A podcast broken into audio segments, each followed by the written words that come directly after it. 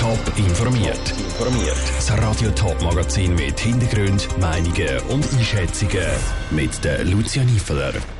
Wie gross die Vorfreude zur Küssnacht ist, dass Tour de Suisse in der Gemeinde am Zürichsee Halt macht und ob es auch für zukünftige Ausgaben von der Winterthurer Afropfingsten eine Option ist, aus der Altstadt rauszuzügeln, das sind zwei von den Themen im Top informiert.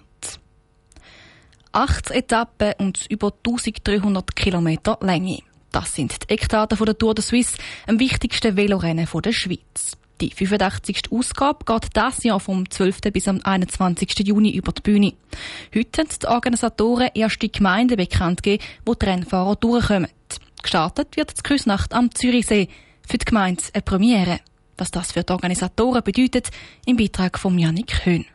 Die Vorfreude in der Gemeinde Küssnacht ist gross. Zum ersten Mal überhaupt organisiert die Gemeinde am Zürichsee die Startetappe von einer Tour de Suisse. Die Organisatoren möchten dementsprechend den Leuten etwas bieten, erklärt der Medienchef der Tour de Suisse Küssnacht, Thomas Mag. Für Küssnacht ist das eine andere Geschichte vielleicht jetzt als für andere Etappenorte, die das jetzt für touristische Werbung nutzen. Bei uns geht es eigentlich weniger um das, sondern wir wollen da wirklich ein Radsportfest für die Bevölkerung von Küssnacht und zur Region Küssnacht. Und das ist eigentlich unsere primäre Motivation, um den ganzen Event durchzuführen. Die Gemeinde hofft auch, dass der Event mit Zuschauern stattfinden darf. Die Motivation von Küssnacht, eine Etappe von der Tour de Suisse durchzuführen, ist auch den Organisatoren von der Tour nicht entgangen.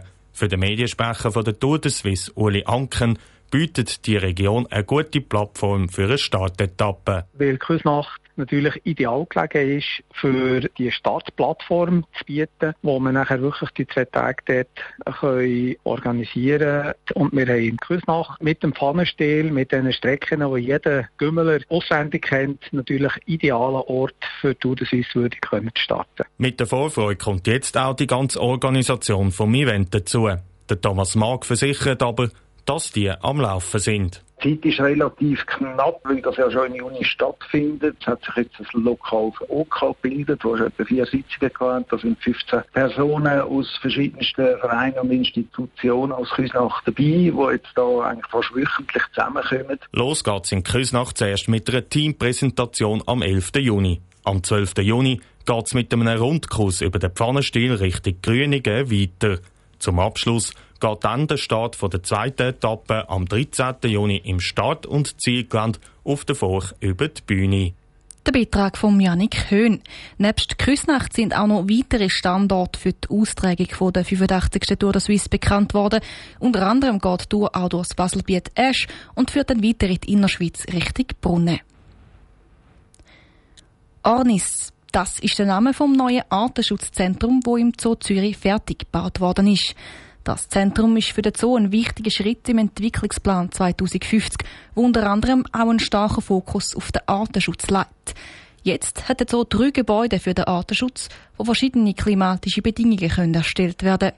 Janine Guth hat beim Zoodirektor Severin Dresden nachgefragt, was das Zentrum am Zoo für Möglichkeiten bietet. Wir haben insgesamt 3 ganz unterschiedliche Gebäude dafür. 2 bestanden schon vor und das 3, das größte, haben wir jetzt neu gebaut.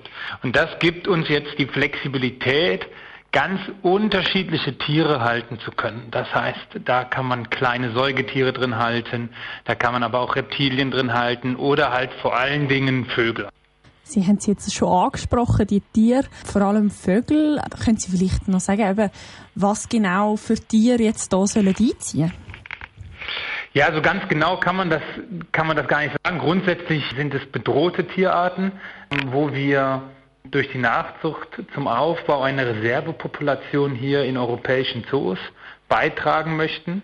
Das ist ganz wichtig, dass diese Reservepopulation braucht, falls dann mal in der Natur dieser Worst Case eintritt und die Tierart tatsächlich ausstirbt.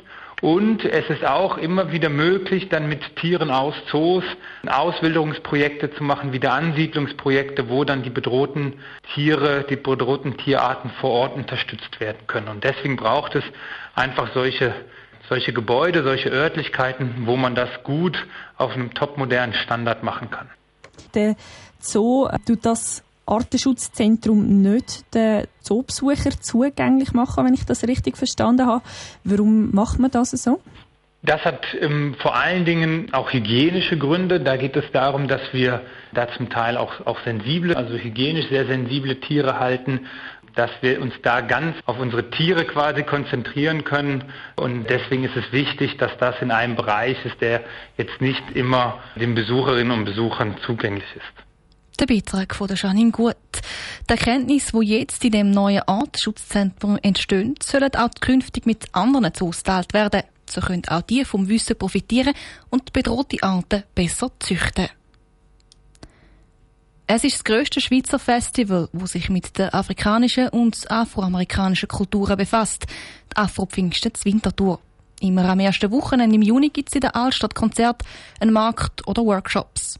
Das Jahr ist aber alles etwas anders. Wegen der Corona-Pandemie zügeln die Afropfingsten aus der Altstadt raus auf den Teuchelweiher. Saskia Scher. Die Corona-Pandemie zwingt Festivalveranstalter immer wieder neue Lösungen zu suchen. Die Winterthurer Musikfestwoche haben letztes Jahr ihre Konzerte von der Altstadt in Reichenbergpark und in Bühlpark verlagert. Jetzt zügeln auch die Afropfingsten aus der Altstadt raus. Das Festival dieses Jahr soll auf dem Teuchelweiher stattfinden. Trotz neuem Standort soll sich an der Grösse aber möglichst nichts ändern, sagt Angelina Schlegel, Kommunikationsleiterin vom Afro-Pfingsten-Festival. Es wird eine ziemlich ähnliche Grösse sein, auch der Markt ist vom Umfang her praktisch gleich gross.